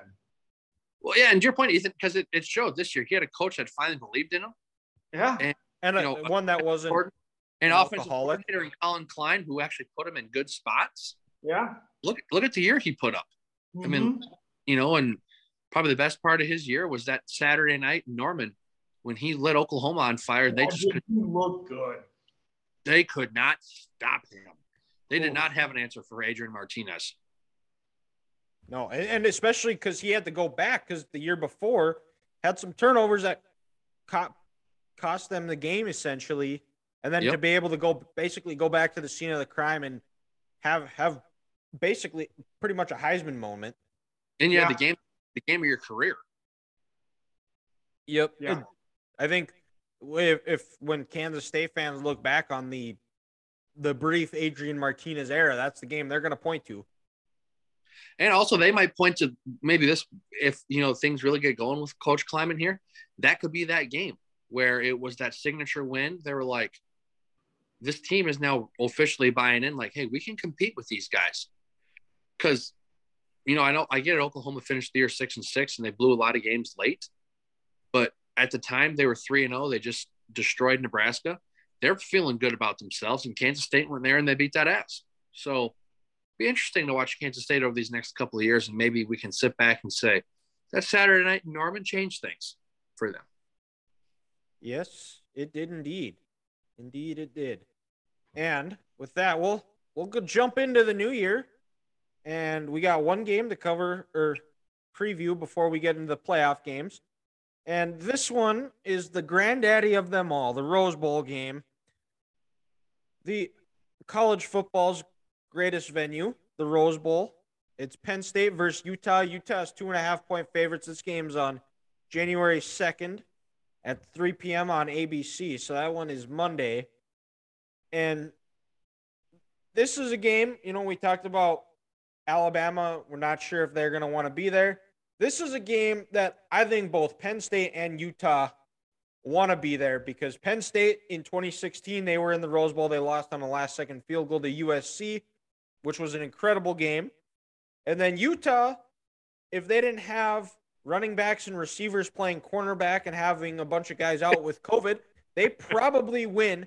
So I think Utah is going back to the scene of the crime and they're going to want to come and right the wrong from last year and against a team that I think they match up very well against because Utah is going to want to run the ball. They're going to play smash mouth, and Penn State's defense is not very good. And in, in the end, I think this game will come down to quarterback play as well. And I like Cam Rising more than I like Sean Clifford. My analysis is fairly easy on this game. One, I picked Utah to win the national title, so I feel a disservice to them if I don't pick them as they're my bandwagon this year. Respect. So, one, that's one reason. Two, I think Sean Clifford's a giant piece of shit. So I'm going to go with Cam Rising in Utah. That's my that's my analysis. There you go. You're welcome. I Ethan said it all. Sean Clifford sucks. He's he's a player with with a better O line and a better skill players, and he's he's he's a step above Tanner Morgan and two steps above Spencer Petras, which is not saying much because both of those guys. Three, three over Three. Graham. I see what you did there. But yeah, Sean Sean Clifford's awful. And then you know, there's the one thing I never say about a James Franklin coach team is this, guys. They're tough. You know what I say about Utah? They're tough, and they're going to beat the brakes off of you. Hopefully, hopefully Utah has their uh has their out for peanut butter and jelly sandwiches. Uh, uh, better watch out. My schmuckers flying their way. Um, and just I just I Dylan, I'm with you. I think this means more to Utah. You know, look at last year. They had the roses on the decal on their helmet. This year's Um, also looks sweet. I haven't seen them yet. How cool are they? They they also have the rose coming out of the U. It, Oh, it looks pretty slick. Let's go look And- it up. Like you, like you said, I think they're going to return to the scene of the crime, and everyone's talking about, you know, USC and Oregon after signing day. They're the two best teams. USC, Caleb Williams had he not hurt his hamstring, yada yada yada. Well, Utah's sitting back like, hey, don't forget about us. You know, Pac-12 champs. We've been in the Pac-12 title games for the last five seasons. Kyle Whittingham is somehow the most underrated coach in America. I think they're going to come out with bad intentions. And Cam Rising is a football dude. He knows he kind of got. Oh, sexy! Yeah, I'm a Very fan. I'm a fan. I'm a fan of that. You know, Cam Rising. I think he's going to come out and, and try to get some of the respect that he deserves on the biggest stage. So I'm with you guys. I, I think I think Utah wins this game. And you know, Dylan, I'll take a step above. I think, like what Joel Klatt said, the college football national title game every year should be played Absolutely. Yes. every year. Yep. Screw Yep. the NFL stadiums. Screw the turf they play on. It's bad for your joints. It's like playing on cement. Get out there. You have the mountains in the background. Get on the grass. It should be in Pasadena every single year. And you know what? I think the Super Bowl should be there too. I agree. You know what? Yes. Thousand Just- percent. The Rose Bowl should be where title games are being played at. Exactly. Playing as the sun setting over the San Gabriel Mountains. Beautiful setting. It's what Beautiful it's setting. what football is. Look at, look at you knowing your geography. Talking about you. them mountains. Stand know- up. Let's go. You know, I'm I I've been saying this for a while. I am the king of knowing pointless shit nobody cares about. Just when I thought you were just destined for nothing. Yeah, well, I mean, I don't know what has gotten me, but I guess it's got me a podcast. It's gotten me a friendship with you guys. I I I guess that's that's that's positive. I haven't decided yet. But I mean, at this at this point, we've been friends since we met in 2014. So we're going on almost nine years. So at this point, it's like it's there's no turning back now. Because what? Hold on. What do they say? Like, if you, a friendship lasts more than seven years, it's going to last a lifetime. Yeah. Probably, yeah. All right, well, let's think about this. Who are the seven people I talk to every single day? Alex, I've known him since I was five. Connor, I've known him since I was 16. I met Caleb when I was 18. You guys when I was, what, 20, 19? Oh, yeah, that's a thing. Yep. Yeah, that's, that's, So, yeah, well, I'm I'm excited to watch the Rose Bowl on on the day off, and then uh, I guess I suppose are we gonna maybe record right after it, or as the finish as the finish concludes, we'll figure that out logistically later. But we got playoffs, boys. It is finally here. It feels like it's been a month. It's been just sitting there waiting. Like, is it here yet? Is New Year's Eve here yet? Come on day by day it's getting closer and closer and while we finally reached the week it was almost like waiting for football to start in august but now it is finally here. It is playoff week. And since michigan tcu plays and michigan is my favorite team so we'll we'll finish the show with them. We'll start we'll go a little bit backwards here. We'll start with the peach bowl. This game's 6 p.m on espn on saturday 1231 Georgia, Ohio State. Georgia's six and a half point favorites. And the last time we saw Ohio State play, they got emasculated. They got humiliated. They got run out of their own building by a team they said they were going to beat the last 365 days a year, 365 days since they got beat because it was a fluke. There's no way it would happen two years in a row. Everybody said it. I believe two guys on this podcast here said that was going to happen. But you know what? They snuck in. They got in. They are a very talented team. I'm not going to make any bones about it. I'll they are it. I'll- talented. I'll say it. They're soft. They it, it- that's what you finished my sentence for me, Ethan. They are they, they they are soft. They are not tough. And this is a game I think if Ohio State wants to win, CJ Stroud and we'll we'll, we'll make a league reference here is CJ Stroud has to go deep down inside of him and let his inner Brian out. He's got to find that dog in him. He's got to go make go and make plays. He's got to if there's a chance for him to get a first down with his legs, he's got to do it. I think for Ohio State to have a shot, I think he's going to have to run for 50, 60 yards because he's proven he can run. He did it in the Northwestern game. He's had chances, but he just for some reason doesn't want to do it. He's going to have to because there's going to be a time where the receivers aren't going to be open and he's going to have to go extend a play with his legs. He's got to go lower his shoulder, lower the boom on a guy, and go make a play, extend a drive, move the sticks, or jump into the end zone. And the other part of it is, too, is because TreVeyon Henderson is done. He's not coming back. He's hurt for the year. Smith-Njigba. Smith and Jigba's out. Miyan Williams, you know, there was talk that he was healthy, but he barely played in the Michigan game. He was, so I don't know the status of his health. And the running back after Miyan Williams, they don't really have a running back because they were digging deep in the Michigan game trying to find guys to run the ball. And then it got to a point where they just said, screw it, we're done. We're not going to run the ball anymore. So I just, guys, I just saw the most ridiculous stat of all time. That just shows how dominant this Georgia team has been this year. In the 13 games they've played, they've outgained their opponents by 2,599 yards. That seems good. I don't know if Iowa has 2,600 yards of offense on the year. It's also fair. Well, But, but you know what? Let's, uh, you, you to- guys keep talking. I'll look this up. to Ethan's point in Ohio State being soft, can this team grow a pair of testicles in 30 days? No. It's a serious question. Because let's go even go back to last year. Oregon goes into the shoe, boat races them. I mean, just throws them around like a rag doll. I mean, it was it was it was a knockout.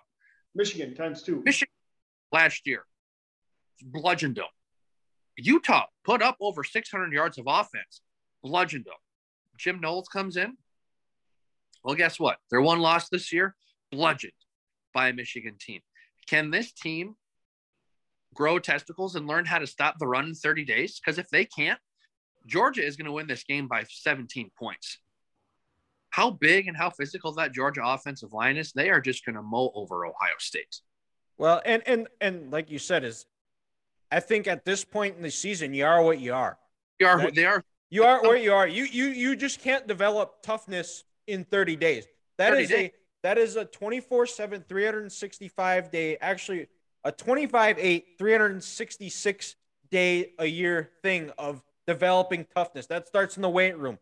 That starts in being disciplined in your studies, undergoing taking mental reps in practice and just having the attitude of you aren't going to be you aren't better than me and I'm going to run through your face and I'm not going to have this fake tough guy bullshit that this team has seemed to pick up since Ryan Day has taken over. Well, and also, let's be honest, guys. When you look at this Ohio State teams for their quality of play over the last four years, this team has gotten worse every single season. In People- spots that matter. Well, and and then just and just in general. Also, like when I look at that 2019 team, that team was dominant. That team could have won a national title. That was Urban Meyer's players. 2020, COVID year or not, whatever, they went and they played for a national championship. They weren't quite as good, still mostly Urban Meyer's players. Now we're getting into these years three and four with Ryan Day. These are his players. They're not they're not as good of a team. Uh, And it's like you see on the internet and, and, Brian Hartline and all these coaches that want to talk about where wide receiver you, zone six. Look at look at all the five star wide receivers we have on our roster.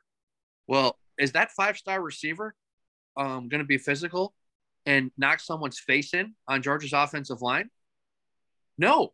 That's what's that five star receiver going to do for you when Georgia is going five, seven, four, five yards right down your throat? You can't stop. And it's happened in every big game you've played over the last two seasons. Those five games that matter at Ohio State, when you're giving up over 500 yards on a, on your defense, that's unacceptable. So I guess I'm saying is Ryan Day needs to change his philosophy and he needs to start to worry about the trenches because if, if, if he doesn't do that, what we saw in Columbus, what four weeks ago, is going to happen in every big game Ohio State plays for the rest of his tenure. And even if he goes, you know, 11 and 1 and 10 and 2 in those years, he's going to get canned. Well, that exactly because you he's can go get, 10 and 2, 11 and 1, but they, ask John Cooper. Guy yeah. won a lot of games at Ohio State. He didn't win the ones that mattered. Uh, Brady Hoke, nice guy. Didn't win games that Matt. Well, he by the end of his tenure, he didn't win any games, which is why yeah. he's not there. Same thing with Harbaugh until these last couple of years is, you know, a lot. They've had plenty of ten win seasons under him. I think they had three or four, but could never beat Ohio State. And outside of two years, frankly, it there it wasn't close. Well, and to Ethan's point, we were he called a you know he he called he called these players soft that it comes down to your head coach where these players aren't buying into they're not they're not buying into the what Ryan Day is trying to preach and how they're trying to win the line of scrimmage and every day is a war. And when we, when we play Michigan, you know, we've, we've had scars and we need to return this, yada, yada, yada. No, no, you're beating teams. You're beating the teams that you should beat because you have better players than them. But when you're playing people who are equal to what you are, you're getting your ass kicked. And it's just like in the NFL, some of these teams this year who fired their coaches, all of a sudden they're winning games. It's because they finally have someone they can listen to and they have someone they believe. Yeah. Well, I it, don't. Oh, go ahead. I, go ahead, Ethan. I don't think it's going to be as big of win for Georgia as it was like Oregon to begin the year in the same stadium. If I if I'm correct. Yep, you are. Yep. Yeah. Um, I don't think it's going to be like what was it, like a 30, 40 point win or something like 49 that. 49 to 3. yeah, 46. Yeah, sure. Um, but uh, I don't think it'll be that, that, bad, but I wouldn't be surprised if this is a three score game, like at the minimum. Like, Guys, I think me, this game, what this game comes down it, to, it's can I? I think yeah, go ahead. Not like the Tennessee game, where yes. Georgia dismantles them. They they're dominating the line of scrimmage.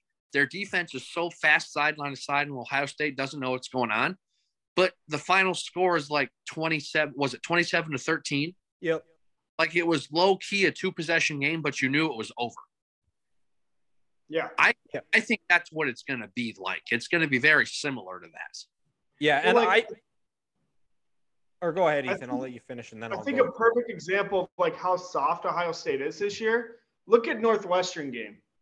That game was cold. It was rainy slash snowy, just just a mixed precipitation. They could barely move the ball. They didn't want to hit them. They didn't want to do anything. The only reason they won that game is because they just purely athleticism won them that game. Yeah. They don't have that advantage versus Georgia. They're softer. They don't. They're not. They're just. Georgia might even be more athletic, which is kind of hard to think of, but they probably are. It's not going to work. Like they're going to get their ass kicked. They're athletic. They're more physical, and those guys, the guys on Georgia, they're better coached. They're they're well that they're dogs, and they're their top guys are not afraid to get their hands dirty and do the dirty work. They're not afraid no. to throw a block if they have to. They're no, they aren't scared. And you know, Grant, you brought up a good point too. Of this game kind of plays out like TC or the tennis when Tennessee Georgia game. played Tennessee. I think it does too. I think Ohio State moves the ball a little bit better. I, I expect Ohio State to move the ball fairly well, but I think this game is going to come down to red zone. And I don't know, I don't think Ohio State is good enough on the ground and in spots that matter that they're going to be able to get touchdowns because that's what you're going to need to beat Georgia. You're not going to win by settling for field goals. And I think this game comes down to I think Georgia gets touchdowns. I think Ohio State gets field goals, and that's going to be the difference. I'm not even sure Ohio State's going to move the ball as well as you think because one, we like you already mentioned their running game. We don't even know who they have healthy. Yeah. And Do if they? they can't run the ball, that front seven for Georgia is going to feast whenever Stroud goes back to pass, and it's not going to be pretty to watch. And also with just how fast their back end is, their back seven. Even if Ohio State they try to do you know the screen game, the short passing game as a running game, Georgia is so fast. They're gonna there's gonna be five or six red hats on that ball all the time. Ohio State's not gonna know what hit them.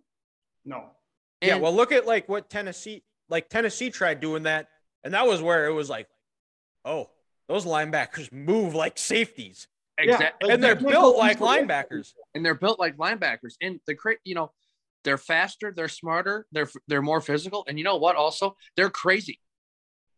Like, Oh, yeah. like just let's not forget the fact that these Georgia football players they are crazy. Like they should. Most of these guys are not well in the head, and and that that's a that's a scary thing. They are going to hurt you.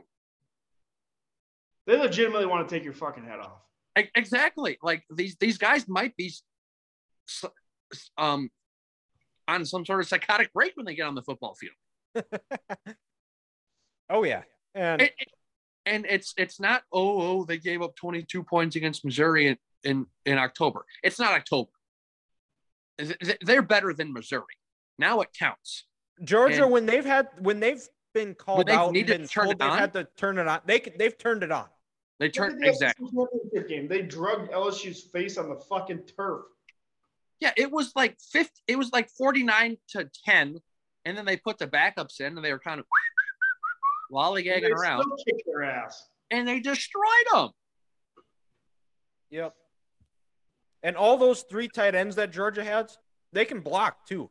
Oh my gosh. That's, They can bludgeon Bowers us. is a beast. And then you got Washington, who's like six foot eight fucking thoroughbred. Clydesdale. He's like a Clydesdale, just running out there, just destroying everything. he's hurtling people left and right. Like this should not be physically possible. It's just That's what happens when you play go to Georgia, you lift in the morning. No, they they lift in the womb. They don't they don't even even they they come out and they're benching 225.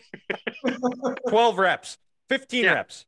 You know, I mean they they have a whole locker room like Jalen Hurts. Everyone's squatting 650. For Yep. sure. And so one one more uh, do you guys have anything else on this game? Georgia's Like it's- gonna murder. The big thing is is Ohio State they need to grow some balls real quick because if they don't, it's going to get ugly quick, and Ryan Day is going to be uncomfortable. Yeah. So and Grant, you said how many yards has Georgia given up this year on defense? No, no. So catch this, they've outgained Or They're- outgained, I should say, yes. 2,599. Okay. And do you uh do you have a guess of how many yards Iowa's offense has put up this year? I'm going to go 2384. Not quite. I'll say I- I- 2162. No. So you guys are really just discrediting your alma mater and favorite team, Grant. It Iowa on offense this year has 3,065 yards of offense. How is that possible? That's still not good. That's still No. less than game. Yeah, 18 1,898 passing yards and 1,167 rushing yards. I don't know if I'm more surprised by a thousand yards on the ground by the team or somehow they managed 1,800 yards passing. That's still awful. Now, now add it up for his Big Ten team. Well, See and and and, and their, their their rushing yard is bogged down by their the elite the elite running ability of uh, Alex Padilla, who has negative 35 yards rushing, and Spencer Petras, who has negative 182 yards rushing. he's doing great. Oh my God. Kick him out of the Big Ten. That's awful. Oof. They should be playing to the NSIC with Minnesota and Bemidji, Minnesota State and Bemidji State. Numbers like that. But Yeah. So Georgia, Ohio State. We'll see what happens Man, shout let's out go. to the Iowa offensive line protecting their quarterback this year. for sure. but let's let's get to the game of the game of the day on New Year's Eve. Well, Michigan, TCU in the Fiesta Bowl. Michigan play. They play at that game kicks off at 2 p.m. Mountain Time. That's on the 31st on ESPN. Michigan's a seven and a half point favorite, and uh, for Michigan, this is stick with what got you there. You- there- Don't be cute. Just run the damn ball. I think it, as far as uh, on offense, you know, start strong. You know, try to try to stay on schedule as best you can. Move the chains, wear them down. I saw a TCU podcast today say that Michigan doesn't pull a lot of guards or pull a lot of linemen. Do they watch film? I don't. D- clearly, no. What?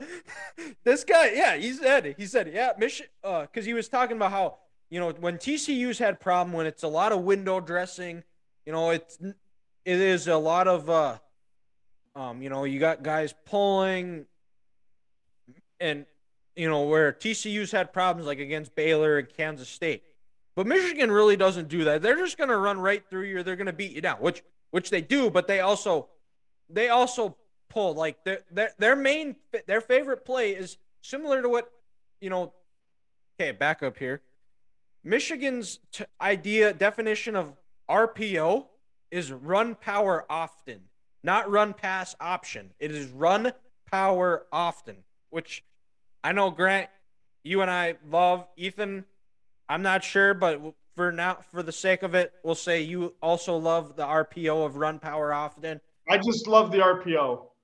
Okay, fair enough. Respect. Big RPO guy. Yep. Preferably Tanner Morgan throwing it. Yep. and in the passing game, I think TCU they've probably been their secondary's been I think a bit of an underrated this Well, they- year. you know they they're a Thorpe winner. Yep. And then their secondary, they they forced they're forcing a 53% uh, completion percentage, which is good for ninth in the FBS. So if you're JJ McCarthy, take what they take what they give you. Don't try to force things. Against Purdue, it seemed like he he had that one interception where he tried to force it. Play complimentary football. Finish every possession with a kick. Grant's taking us on a trip here. And- got a Ah, gotcha. What's that, baby? and in the in the red zone, finish finish with touchdowns, wear wear them down. Like that podcaster said, Michigan's going to wear you down. Well, and if TCU stays in at three three through five, I think they Donovan Edwards could have a career day. You- can't stay in the three three five unless your nose tackle is Jordan Davis. You can't. You can't do it. If you're TCU, you can't do it because they're just going to double team your nose. They're going to pull the backside guard, and they're going to just run train on you all day. You can't do that. Yep. And and I think too, if Michigan has an opportunity, I think they if they have a chance to get it, if the game feels like it is on the ropes, I think they have to go go for the knockout early, and don't let them hang around because that's that's where TCU is the most dangerous, is where you know they have they're hanging around, they have a they have a belief that they can find a way to win this game, put them out of their misery early. Well, Dylan, it's funny you mentioned that because I was actually going to say TCU in a in a way is kind of like the Vikings this year. They've been Yep. in so many close games. They just feel like if it's within seven points with four minutes left to play, they're going to win. Because what eight of their twelve wins this year have come down to one possession or like the final seconds. So you you give them hope, and scary things can happen from this game. Yeah, exactly. I mean, you have a high. They have a Heisman finalist and quarterback in Max Duggan, and I guess that's Dugan. Sorry, and I guess that's a good trans transit segue. We can uh we can go over to the defensive side of the ball for Michigan. The big thing is, is keeping keep Dugan in the pocket. Don't let him run around and scramble, improvise to make plays because that's where he's had a lot of his yards. and uh, keep him in the pocket, make him uncomfortable. I think Mike Morris, it sounds like he is back to as close to 100%. He said he feels good. Mazi Smith, Eyabi those are those guys have to go get pressure on him, make Dugan uncomfortable, make him be like Sam Darnold from 2019, make him see ghosts. I'm seeing ghosts. And don't give him a lot of time either, where those receivers who they have a lot of really good receivers as well, where they can get open. Huh. Who would have thought a school in the state of Texas has good wide receivers? It's like that state produces athletes or something. Lots of them. who would have who would who would have thought? Didn't see that coming. But yeah, but Dylan, you're right. You're right because this, you know, TCU's offensive coordinator is Lincoln Riley's younger brother, and really? yeah, yep, yeah. I can't remember his first name, but he's you know some young hotshot offensive guy who who runs the air raid and looks exactly like his brother. I don't know if he wears a visor or not, so I can't confirm if he pees sitting down or standing up. But um, if you wear a visor, you pee sitting down, minus Kirby Smart. Uh, I just, I just, I think the visor is just a bad look. I, I don't, I don't like it. But don't let TCU um, get going. Don't let them get that first first down, and then where they're not subbing and they have a personnel group and they're going fast, and then and that's return. You know, Michigan they love to well, how many deep guys deep do you think they're on the defensive line? Eight, nine, ten, Dylan? Probably pretty close, yeah. And so then, you know where I'm going with this. If TCU gets that first first down, they find a uh, uh, possession group that they like, and they can, you know, do different formations off of that. And then if you can't rotate your bodies, you know, that's that's going to slow this defense down. It's going to give TCU more confidence on offense, you know, to keep this game close. And you can damn near guess anytime they get across the 50, it might be four down territory for TCU. Because yeah, they, I, I, have that down actually, but yeah, they, I'll let you finish and I'll. They know that they know they're undermanned in this game in this aspect because Michigan is so big, so physical, and so fast, and they're so deep that they might be able to slowly wear TCU out of the game. And also with that is I saw a stat earlier this week. Michigan has the biggest plus minus in terms of point differentials in the second half of games this year. Hmm. So if Michigan has that seven point lead at halftime, if after their first possession they're able to go down and kick a field goal and they get it to 10, and if their defense gets a stop, it's going to be a long afternoon for this TCU defense. Because, like you said, Dylan, Michigan's going to do what got them there. They're going to wear on you. They're going to lean, lean, lean, and eventually that body's going to break, and, and they're they're going to take the head right off you. Yeah, and, and I th- it, it's going to be a lot very similar to what NDSU did in the playoffs, where they were playing a lot of the air raid teams, where complementary oh. football is important. At exactly what it is here, because it's it's going to be once those first downs get rolling, it's tougher to sub, and the offense feels confident. They start to really feel good about themselves and another part of it too is, is I think Michigan's going to have to be really efficient on third down on the defensive end because I think TCU is looking at this game that we can't beat them, beat Michigan kicking field goals. We, you know, if it's third third down and we are we're on the Michigan side of the field, we've got two downs. We're gonna try to make make it fourth and manageable.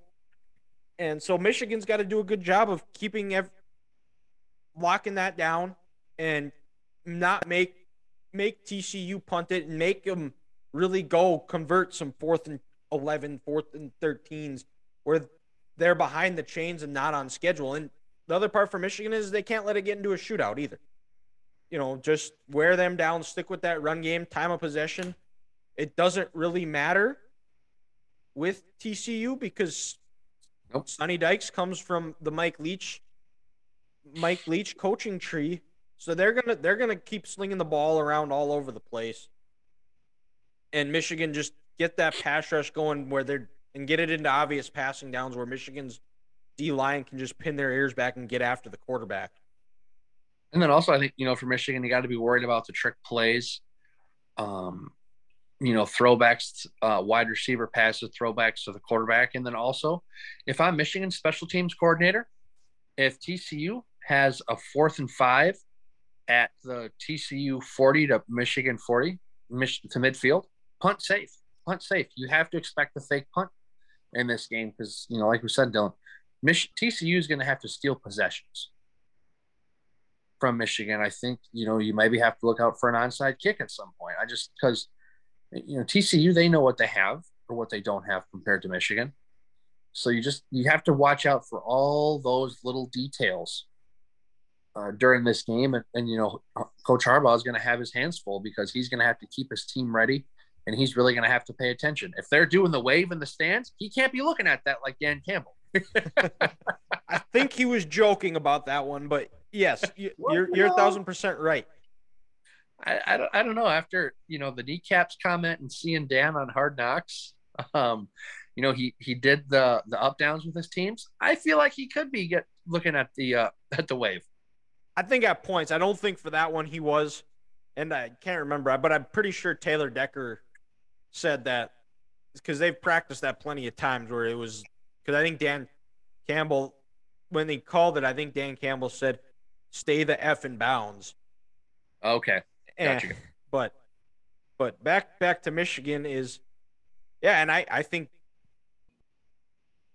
I I think Michigan wears them down. I think I don't think TCU has the bodies to stay with them. I think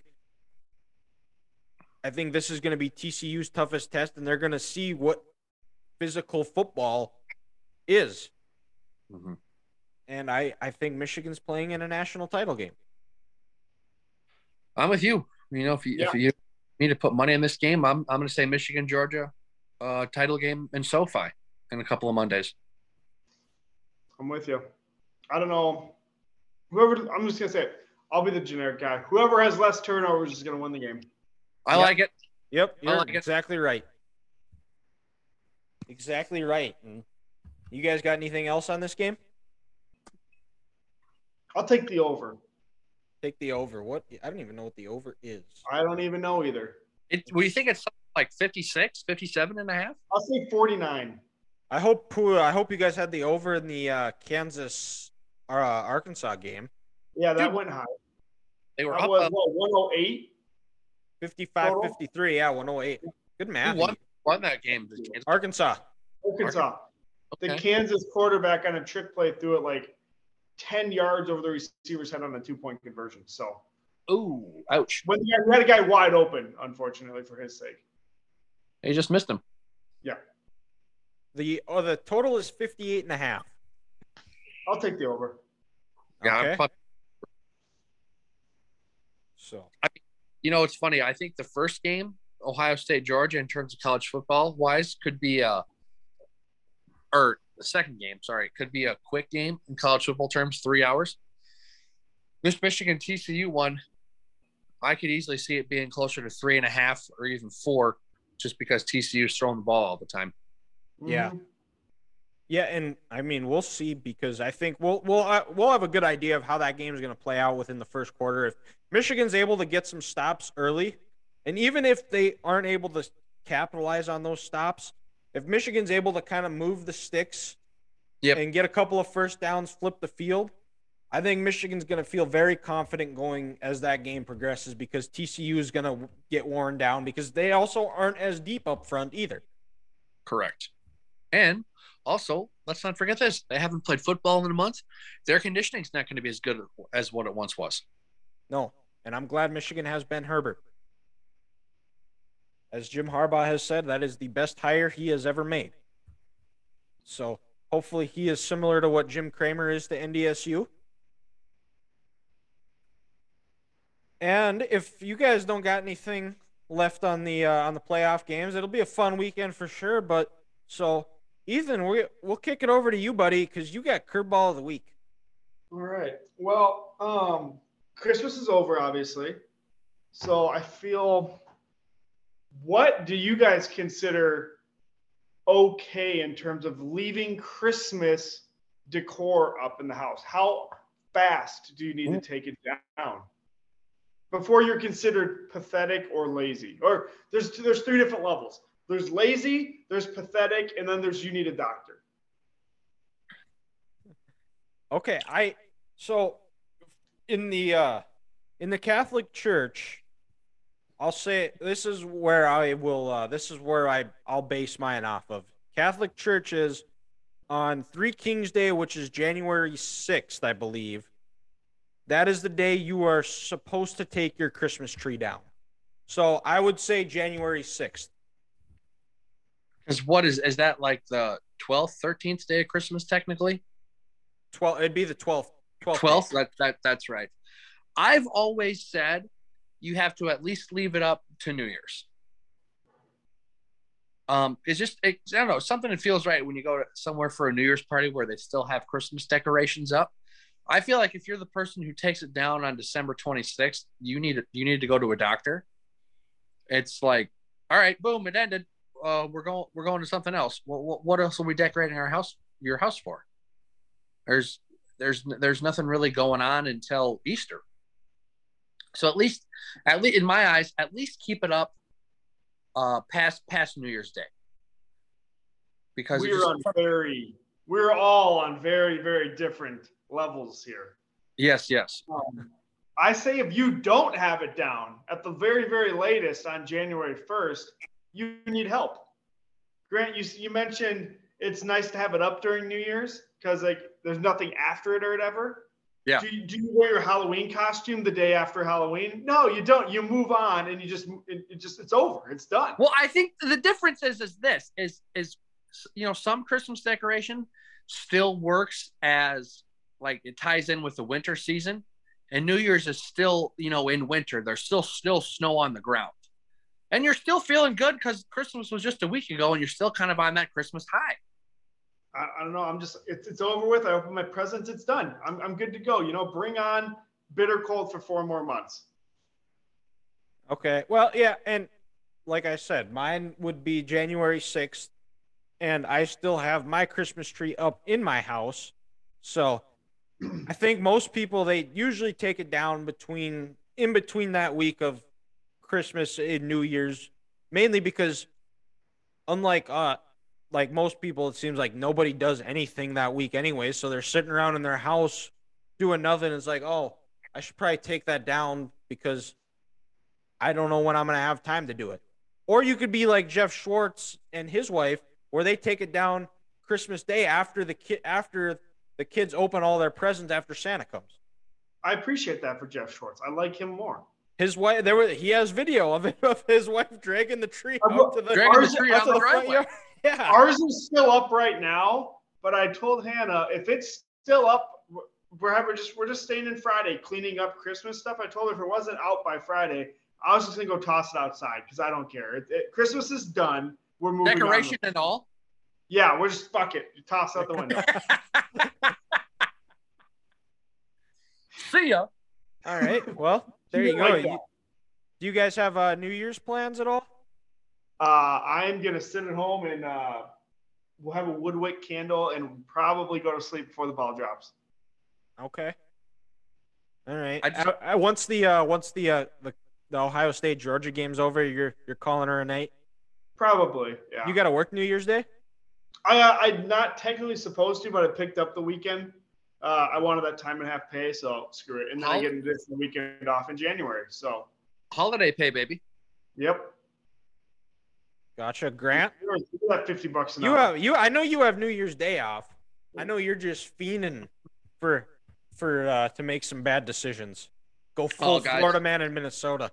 uh, Florida man in Minnesota. I don't know if Florida man in Minnesota is going to happen because uh, we also New Year's Eve and New Year's Day could be a very Grant uh, type day slash holiday. Get off work, watch two hopefully good college football games, call her a night, wake up, get an early morning Sunday lift in because it's what I do, and then I'm going to come home Sunday and I'm going to watch the NFL all day. yeah.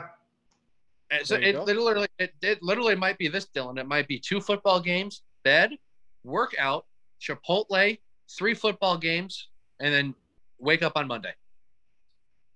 There you go. That does that that is that sounds like the ideal Grant Grant weekend. Oh, I mean, I, can it get much better in terms of Grant than an awesome workout, Chipotle, and football? I don't think so. Well, Grant, talk about Chipotle. I went to the one right off Excelsior in St. Louis Park. That it's one's tra- gotten worse. It's gotten worse. that one's su- that's that one is such trash, Oh bro. my God. It's an embarrassment to the company. It's awful. Truly. It's There awful. You Sorry. guys just Sorry. throwing that you have Sorry. Chipotle in my face, and I don't. I almost Well, threw it back not at him. It was You so decided bad. to middle of nowhere. That, that don't don't make this about me. I'll make it about me. You're not allowed to. That hurts my So feelings. how am I supposed to contribute to this conversation then if I can't make it about you? Just say you feel sorry for me. That that's not gonna happen. Okay, that's right. You're my friend. You're not allowed. You don't say nice things. Yeah, guys, friends Yeah. don't say things about each other. We say how you're a smelly asshole who lives in a, a, a small town and you need to come to the cities. Fair enough. It's still cold in the cities, though. If I'm moving somewhere, I'm moving somewhere warm. Yeah, well, at least you don't have to deal with the wind and all the blowing snow and bullshit you have to deal with this year. And Ethan and I would be here. You could be joining us for the Gopher game tomorrow. This Yep. Today. probably not because I'd have to work. Some people have jobs. Some people also have to work on weekends. Oh, Yep. That is the one funny thing. It's like people come at you. It's like, oh, do you not work? Well, yeah. You know when you're out partying on Saturday nights? Yeah, I'm in bed. it's all right. I'm starting to feel that way too. it's like uh, I'm not. I'm like New Year's is like I want to watch the games, and that's really about it. Like I think there's like a party bus or something that I'm supposed to go on, but even Oh, that, it's like I don't. I don't know how motivated I am to do that. Like I. I don't think like I. I, I tell people this all the time. Like they don't have any idea how exhausting it is to do absolutely nothing all day Saturday like I normally do. Is where I wake up. Uh, I don't know, depending on what's going on, I'll usually read a chapter out of the book I'm reading and have some coffee. By that time, the games are starting and rolling, and I'm basically just parked on the couch or chair or on my chair from 10 Dude, the- o'clock until 10 at night. dude, the days that I feel the, the most sluggish and worthless are the days when I no, don't do a damn thing. Exactly. Like, you know, a couple weeks ago when we had that snow in there and I was stuck inside all day, I was like, this is awful. I could, and I kept thinking this I couldn't imagine if I worked from home or if I lived in a place would all I would be the biggest piece of shit employee ever if I worked from home.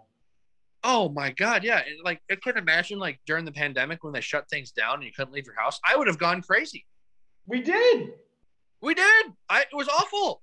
We went I- on walks like three times a day. Yeah, we were like, hey, what are we gonna do? Well, let's you know, let's, let's we gonna go walk around? yeah, let's you know, it's like this is it was just it's ridiculous. So yeah, but the days when you don't do a damn thing is when you feel the absolute worst. Like I'll get done with a crazy ass day work, have 20,000 steps, walk eight miles. And then when I get done, I'm like, hmm, let's hit the gym. Let's feel good about myself and abuse my muscles for the next two hours. And then the snow day where you don't do anything. And it's like, I have less than 500 steps and I feel like an absolute piece of shit. The the only thing time you you you get up is to go to the bathroom or get something to drink or eat. Exactly. Yeah. I just, what have my steps consumed of? Going to the fridge and wishing more food would magically appear. But we know that doesn't Right. happen. Ain't that the truth? Yeah, and Like- well, since this Saturday I'll I'll probably do a little bit more because it's uh almost at the turn of the new year. So I've got a uh got a half marathon to train for, so I'll probably go How's that go training for going for It's been uh well the the snow has not really helped out. Uh I've been very slacking. Not not uh, been the best keeping up on it, but I've ran uh, so far every day this week. I'm gonna try to keep her going, try to keep building, you know, small steps, that gradual build, try to be better each day. And I've got a li- I I don't have like a full on program yet right now. It's just trying to get some miles in. Hopefully, since it's cold out in North Dakota, probably couple of days a week go on go on a, two runs. You know, one a longer one in the morning, a shorter one in the afternoon, just to get some miles in, and then Saturday is work my way up to where I'm doing longer runs. So the plan is on Saturdays to go for about a five mile run. Hopefully, well, shit, it'll probably be inside, unfortunately, but got to do what you got to do. So, five miles on the treadmill? That sounds awful. uh, well, the community center does have a track, so I'll Oh, there you maybe go. Maybe I'll divvy it up where I'll go I'll go two and a half on the uh on the track, two and a half on a treadmill. Make But sure you even have two and a some half good miles on a shoes. You're gonna treadmill have some sucks. Serious shin splints on that track. Oh, that sounds awful. Either one. But yeah, so that's kind of that maybe that, that that that's I think that's a good segment is is we we do some updating on uh on half marathon training. And I think that's all we got for today, guys. Thank you guys for listening. Happy New Year. Go check us out on all of our social media platforms Facebook, TikTok, Instagram at 3GTB Podcast. We'll be posting shorter segments of the show. We'll be posting reels, other memes, who knows, anything that we can think of. And then go follow the Facebook page where we'll be posting the uh, posting the podcast, other content as well. That's just three guys talking ball. If you just enter it into the search machine, go subscribe on YouTube. Don't miss an episode. We'll be posting the shorter segments of the show on Friday. That's all we got for this week. Thank you guys again for listening, and we'll talk to you next year.